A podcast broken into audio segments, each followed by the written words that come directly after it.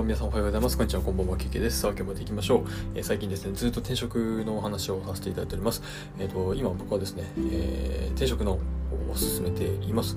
まあ、というのもですね、え会社の方からですね、転職を進められたわけなんですけども、まあ、普通に考えてこれってあるのかなっていうね、ところもちょっと考えつつ、まあ、会社っていうのは、あの簡単に個人をですね、従業員を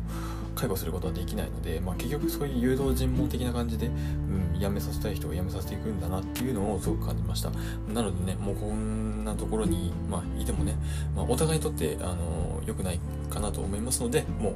えー今日決めたんですけども、えー6月までにはもう決めて、えーもう6月には出ようかなというふうに考えておりますので、えこれから4月5月ですね。転職活動を邁進していきたいなと思います。で、この過程をですね、午後のラジオでも随時発信していきたいなと思いますので、ぜひ気になる方はですね、チャンネル登録をしていただけると嬉しいです。えーということでね、えー今日はですね、え転職エージェントについてお話をしたいなと思います。まあ、昨日はですね、転職エージェントとは具体的にどういうものか、えーどういった流れでね、あの僕ら、えー転職したい側が、えー仕事を決められるのかっていうのをですね、ちょっとお話をしたんですけども、じゃあ具体的にね、今回は、え転職エージェントじゃあどこを選べばいいんだろうっていうところ、えを今日一つ、二つですね、あの僕が今、えお願いをさせていただいているエージェントさん2社ご紹介したいなと思います。まあ参考程度にね、お聞きいただければいいかなと思います。まあそれ以外でもね、YouTube の方でも、えー転職 YouTuber の方とかたくさんいらっしゃいますので、まあ、そちらの方がね、あのーいいというか、まあね、あのーよりリソースの深いものをお話しされているので、そちらもぜひおすすめです。僕はですね、サラタメさんという、まあ、あの本要約の方がいらっしゃるんですけど、えーその方がですね、あのサブチャンネルで持っているね、サブ、あのサラタメさんの、えー転職の YouTube がありますので、ぜひ気になる方はですね、そちらも聞いていただけるといいかなと思います。えーというところでね、えー今日は、えー転職エージェントじゃあどこ使えばいいんだろうというのをですね、えーお話ししたいと思うわけなんですけども、まあ、結論からいきますと、僕はですね、え2つ使っておりまして、え1つがマイナビエージェントさん、そしてもう1つがリクルートエージェントさんになります。で、まあね、あの正直まだ使い、使うとか、あの登録をして、えーまあ、1週間弱しか経たないので、まあ、具体的にね、あの、エージェントさんここがいいですよとかっていうのは、うんちょっと一概にはやっぱ言えないので、まあね、そこはおいおい、えー転職を進めながらね、あ、ここが良かったなとか、えーちょっともう、もうちょっとここしてほしいなみたいなのをですね、まあ、一緒にお話ししていければなと思うんですけども、えーとりあえず現状はですね、えーマイナビエージェントさんとリクルートエージェントさんにご相談をしております。で、まあね、あのどちらとも共通して言えるということはですね、まず基本的には、えーサイトの方から登録します。まあね、あの転職エージェントで検索していただければ、マイナビさんとリクルートエージェントのエージェントさんの、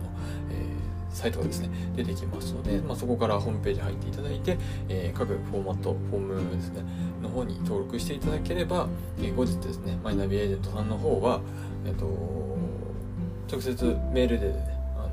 の、まあ、その、日程調整とかをしてくれる方がまた本社の方で別の方が使っされておりますのでで実際にエージェントさんの話をするのはその日程調整が決まったらその日にするという感じですね。まああのでマイナビエージェントさんの、まあ、最初ねちょっとやってみて思ったのはあのまず最初はですね基本情報を登録するっていうところがメインになります、まあ、職務経歴とか履歴書とかも当然書くことにはなるんですけど、まあ、そういったところをですねまず一旦基礎情報基礎基本的な情報を書いておく。ちなみにこれはまあリクルートエージェントさんも一緒なんですが、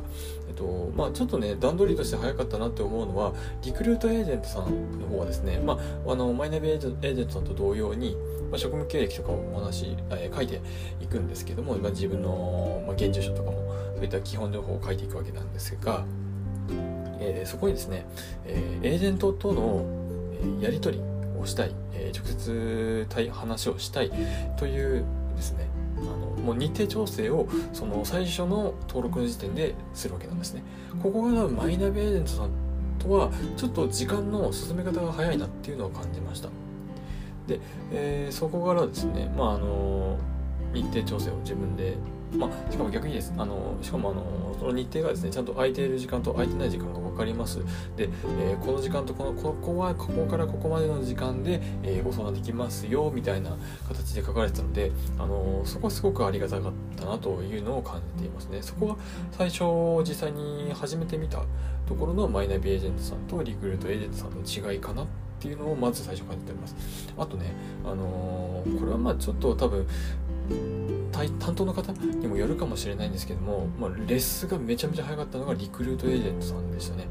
もう僕が登録してもう15分ぐらい経たずにもう担当の方からですねもうあのメールなんですけどもご連絡が来てましたであのご登録ありがとうございますみたいなえじゃあまあこの後あの今後で、まあ、この日ねまるまる何月まるの日何時に、えー面談しますので、ぜひよろしくお願いしますと。で、まあそこに向けてですね、なんかあの、基本情報とか、まあ、入力お願いしますみたいなメールが早速届いたので、まあ基本多分そういうのって大体、あの、固定されてたりとか、多分担当もですね、多分結構簡単にプってこれ触れられる可能性があると思うんで、まあ、これはですね、また担当の方がどうのっていう話ではないかなとは思うんですが、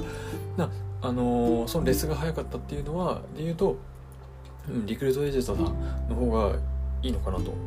まあそのレス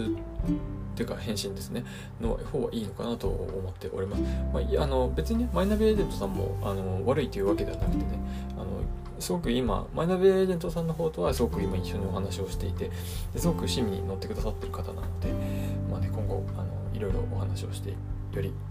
深掘っていきたいなと感じているこの頃でございます。えというわけでね、今日は、えー、転職エージェント、まあ、初めに使うんだったらどこがおすすめですかっていうところで、えー、今日は僕2つ今使わせていただいているエージェントさんをご紹介させていただきました。えー、マイナビエージェントさんとリクルートエージェントさんです。まあ、どちらもね、あのいわゆる転職業界の最大手の2社になりますので、ワンツーと言っても過言ではないと思います。まあ、あとね、JC リクルートメント、リクルートメントさんとかもあるんですけど、JC さんはですね、どちらかっていうと30代とか、あの、もうちゃんとより確立したキャリアお持ちの方がですね、あの、転職をさらにより年収アップを期待するのが、その JAC さんの方を選んだ方がいいのかなと思っております。なのでね、僕はちょっと一回今回はですね、マイナビエージェントさん、リクルートエージェントさんと話をして、まあ、今後ですね、さらに転職する機会があった時に、うんあの JC さんとかよりステップアップできる方法の使い方もいいのかなというのを感じております。まあ、これはあくまであの僕の一個人の見解でありますので、ぜひ参考程度に聞き聞いていただけると嬉しいです。